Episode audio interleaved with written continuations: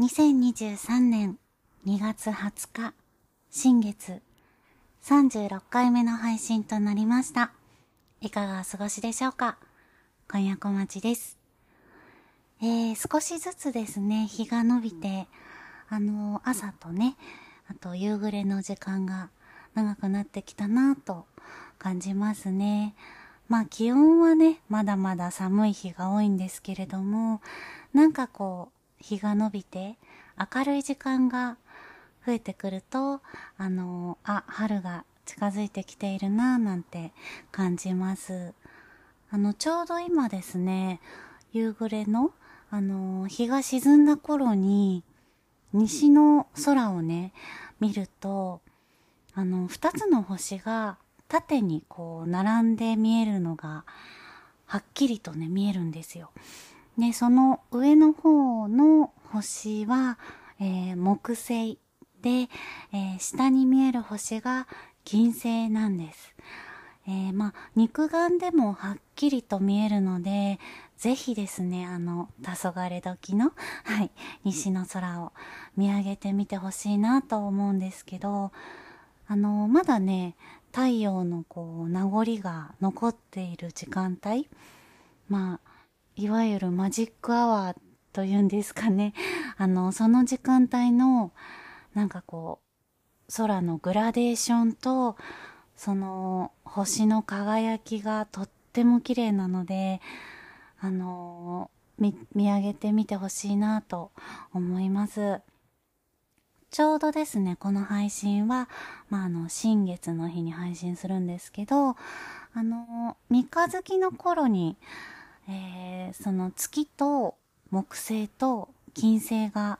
並んで見える時があります。でですね、だんだんとですね、この木星と金星が、えー、近づいていって、あのー、3月の2日に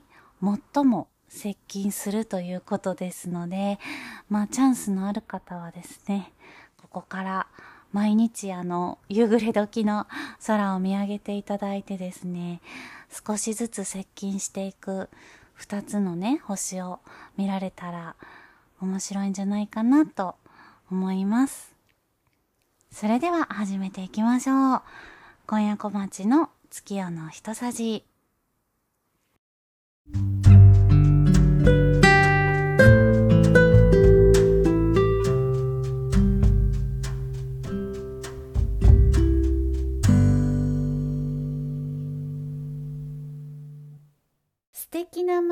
又吉さん。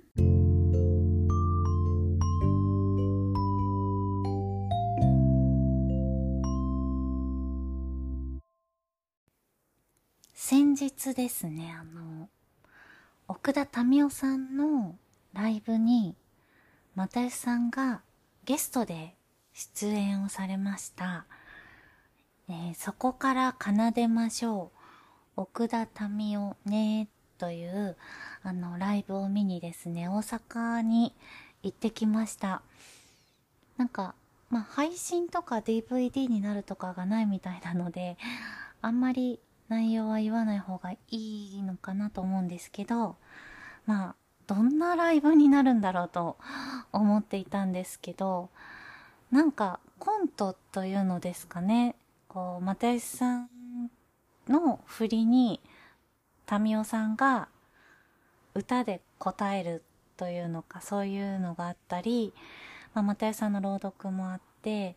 あとは民生さんがソロでね歌ってくださったりとかでなんかこういろんなものがミックスされたあのすごく面白いライブでした。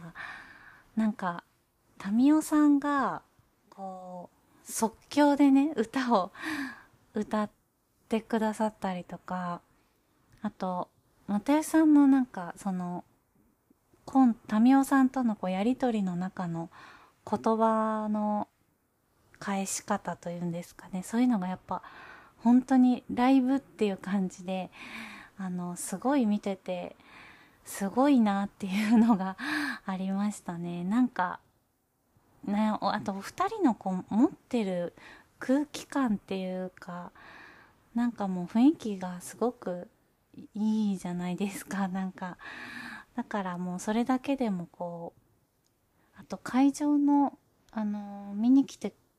るお客さんもすごいあったかくて、あの、すごくいい空間でしたね。なんか、まあ私はこれまであの、又吉さんのイベントとかって、こう、トークが中心のものが多かったので、まああの、なんかこう、衣装を着てコントをされてるっていう又吉さんを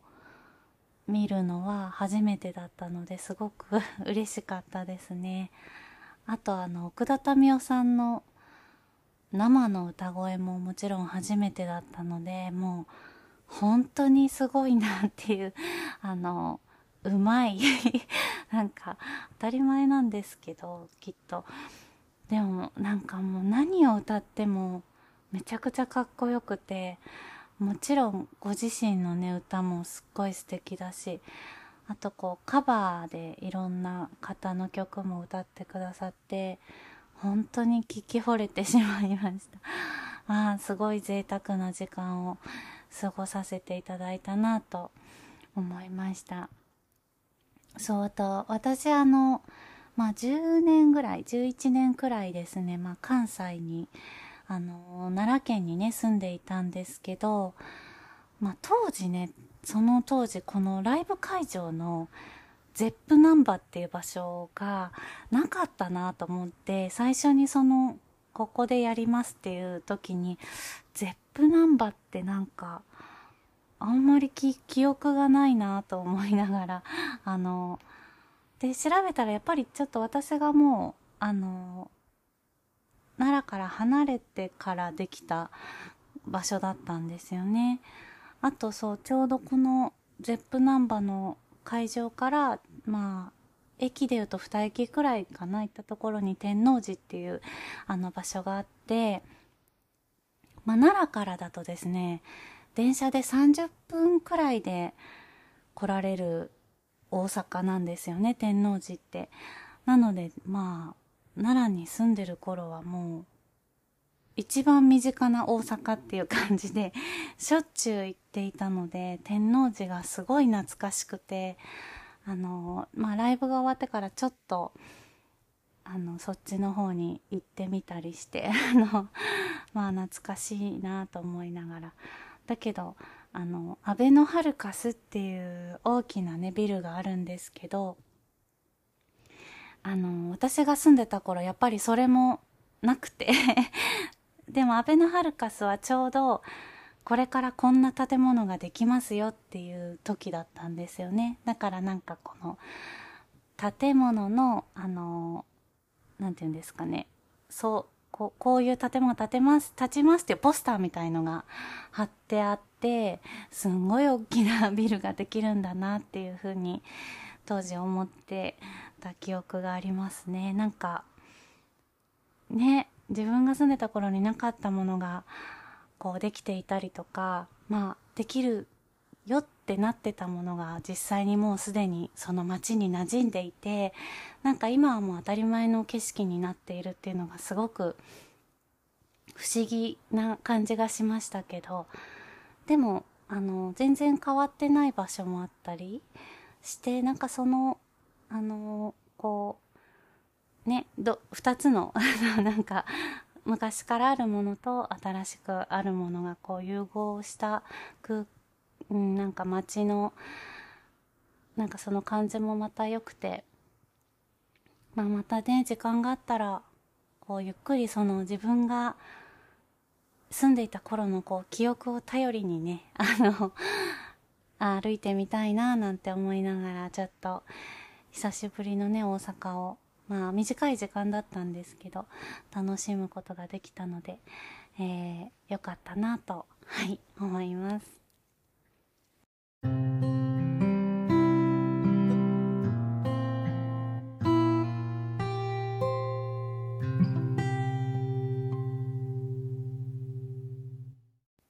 続きまして、作月の歌のコーナーです。えー、このコーナーはですね、毎回私の好きなまあ、短歌とか俳句をね一つ紹介させていただいていこうと思って作ったコーナーなんですけどあの今回は、えー、僭越ながら私今夜小町の短歌をですね読ませていただこうかなと思います。えー、というのもですね先日あの NHK 短歌というテレビの番組があるんですけど、まあ、その中であの入選歌としてですね私の歌を読んでもらいました。えー、テーマがラーメンということで、まあ、ラーメンに関する歌を読むんですけれども、えー、選者が歌人の笹公人さんで、まあ、笹さんが選んでくださった歌です。えー、読みますね。3分間、蓋を押さえた漱石の心ほんのり暖かくなる。3分間、蓋を押さえた漱石の心ほんのり暖かくなる。という歌で、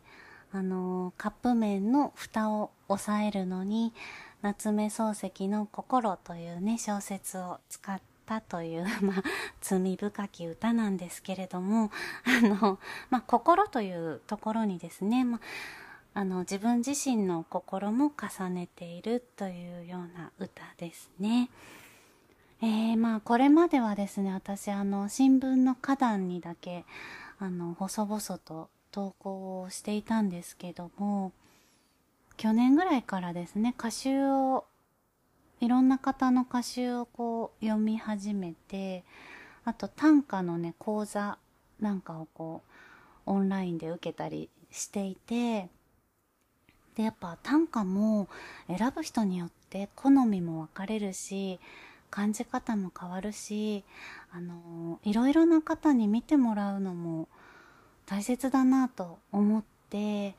あの今年からというかまあ去年の終わりぐらいからですかねその新聞の花壇にも投稿してるんですけどそれ以外の場所にもあの少しずつ投稿を始めていたのでまあやっぱ評価していただけたのがすごく嬉しくてあともう一つあの「ダ・ヴィンチ」というですね雑誌のあの穂村弘さんが選者をされている「短歌ください」というえー、連載の中でもあの私の歌を選んでいただいていて本当にあの嬉しかったんですけど、ままずびっくりして なんかなんか採用されたことがすごくびっくりしたのとまあそからじわじわ嬉しくてあの励みになってコツコツとねこれからも、まあ、私あのたくさんあのー、読めるタイプではないんですけど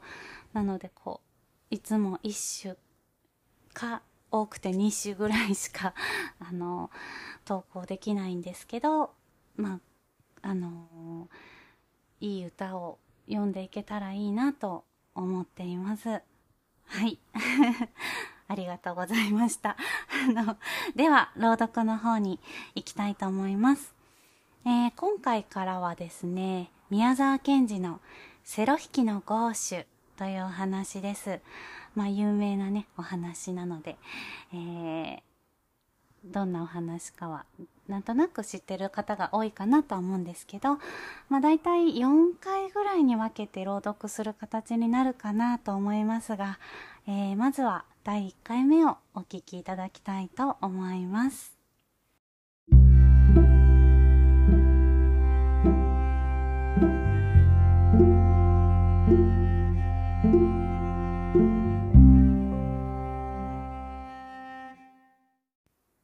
宮沢賢治。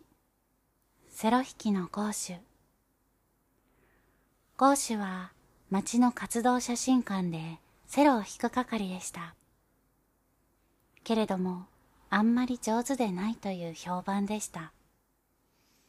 上手でないどころではなく実は仲間の学習の中では一番下手でしたからいつでも学長にいじめられるのでした。昼過ぎ、みんなは楽屋に丸く並んで、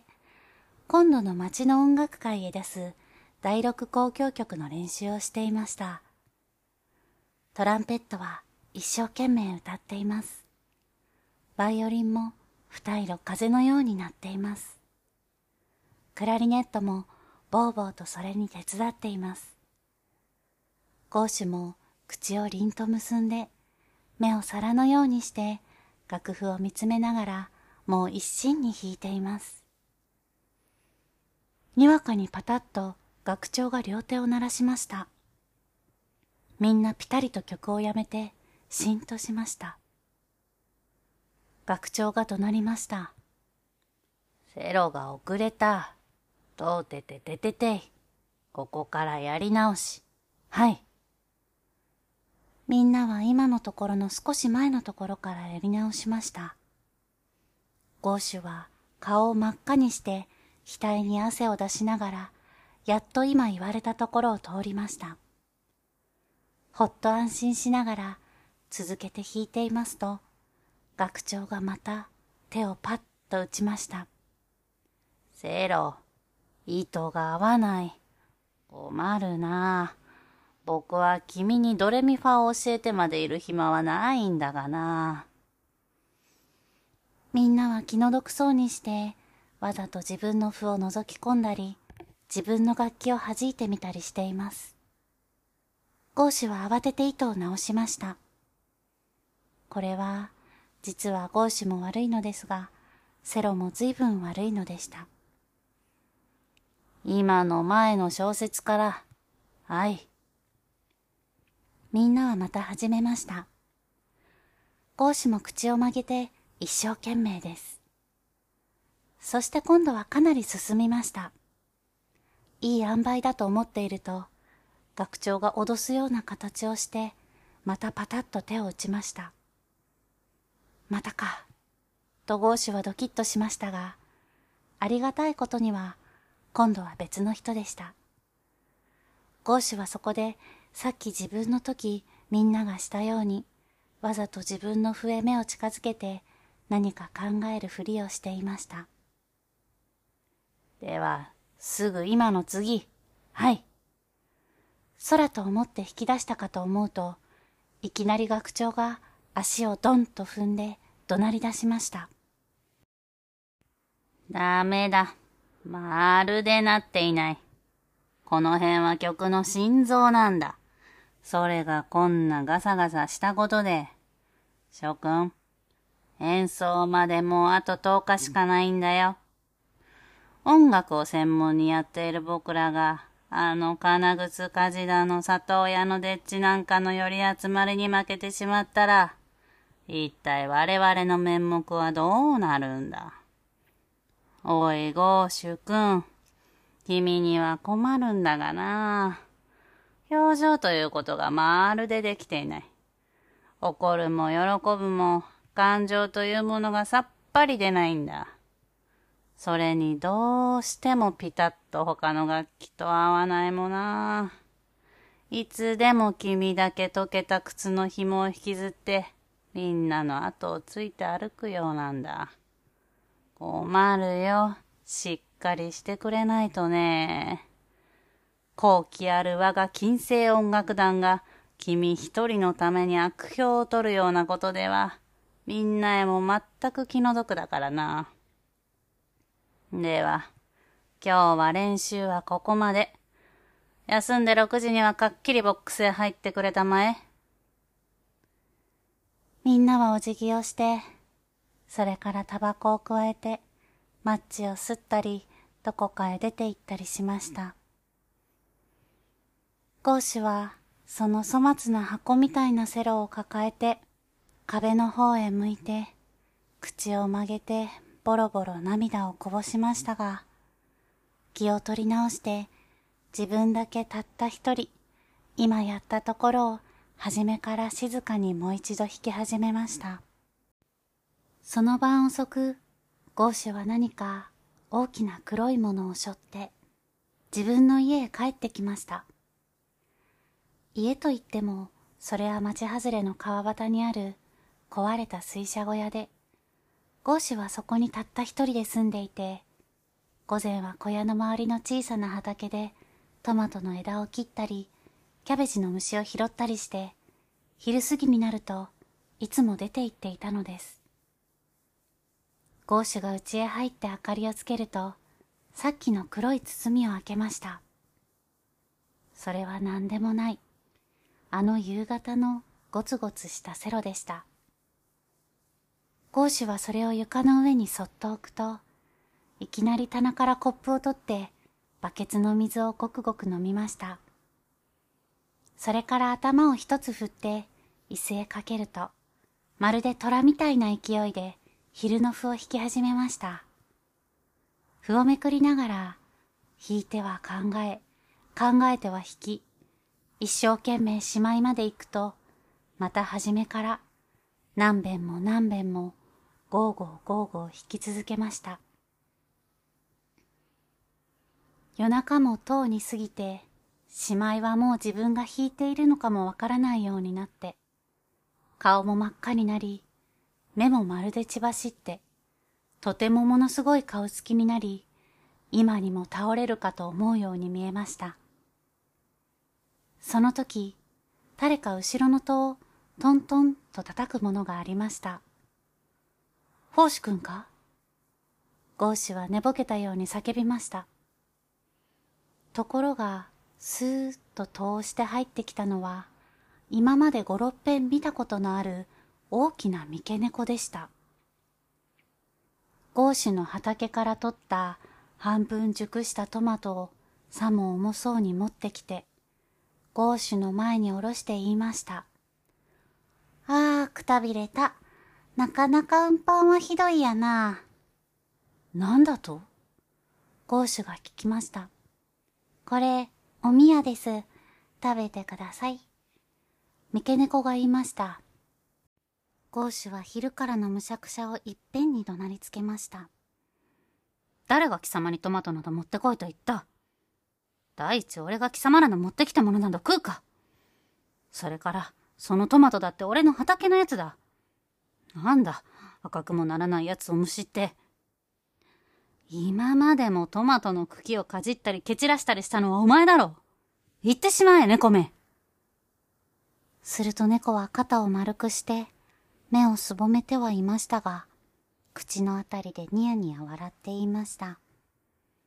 先生、そうお怒りになっちゃお体に触ります。それより、シューマンのトロメライを引いてごらんなさい。聞いてあげますから。生意気なことを言うな。猫のくせに。セロ引きは尺に触って、この猫のやつ、どうしてくれようとしばらく考えました。いや、ご遠慮はありません。どうぞ。私はどうも先生の音楽を聴かないと眠られないんです。生意気だ。生意気だ、生意気だ。ゴーシュはすっかり真っ赤になって、昼間学長のしたように足踏みして怒鳴りましたが、にわかに気を変えて言いました。では引くよ。ゴーシュは何と思ったか、戸に鍵を買って、窓もみんな閉めてしまい、それからセロを取り出して、証を消しました。すると、外から20日過ぎの月の光が部屋の中へ半分ほど入ってきました。何を弾けと？トロメライ、ロマチック・シューマン作曲。猫は口を拭いて、済まして言いました。そうか。トロメライというのはこういうのか？セロ引きは何と思ったか。まずハンケチを引き裂いて自分の耳の穴へぎっしり詰めました。それからまるで嵐のような勢いでインドの虎狩りという符を弾き始めました。すると猫はしばらく首を曲げて聞いていましたが、いきなりパチパチパチっと目をしたかと思うと、パッと扉の方へ飛び抜きました。そしていきなりドンと戸へ体をぶっつけましたが、戸は開きませんでした。猫は、さあこれはもう一世一代の失敗をしたというふうに慌て出して、目や額からパチパチ火花を出しました。すると今度は口のひげからも鼻からも出ましたから、猫はくすぐったがって、しばらくくしゃみをするような顔をして、それからまた、さあこうしてはいられないぞというように、はせ歩き出しました。ゴーシュはすっかり面白くなって、ますます勢いよくやり出しました。先生、もうたくさんです。たくさんですよ。五章ですからやめてください。これからもう先生のタクトなんか取りませんから。黙れ。これから虎を捕まえるところだ。猫は苦しがって跳ね上がって回ったり、壁に体をくっつけたりしましたが、壁についた後はしばらく青く光るのでした。しまいは猫はまるで風車のようにぐるぐるぐるぐるゴーシュを回りました。ゴーシュも少しぐるぐるしてきましたので、さあ、これで許してやるぞ。と言いながら、ようようやめました。すると猫もケロリとして、先生、今夜の演奏はどうかしてますね。と言いました。セロ引きはまたぐっと尺に触りましたが、何気ない風で巻きタバコを一本出して、口に加え、それからマッチを一本取って、どうだい？具合を悪くしないかい？舌を出してごらん。猫は馬鹿にしたように、尖った長い舌をベロリと出しました。はは、少し荒れたね。セロ引きは言いながらいきなりマッチを舌でシュッと吸って自分のタバコへつけました。さあ猫は驚いたのなんの、舌を風車のように振り回しながら、入り口の戸へ行って、頭でドンとぶっつかっては、よろよろとして、また戻ってきてドンとぶっつかっては、よろよろ、また戻ってきて、またぶっつかってはよろよろ、逃げ道をこさえようとしました。ゴーシュはしばらく面白そうに見ていましたが、出してやるよ。もう来るなよ、バカ。セロ引きは戸を開けて、猫が風のように蚊帳の中を走っていくのを見て、ちょっと笑いました。それからやっと、せいせいしたというように、ぐっすり眠りました。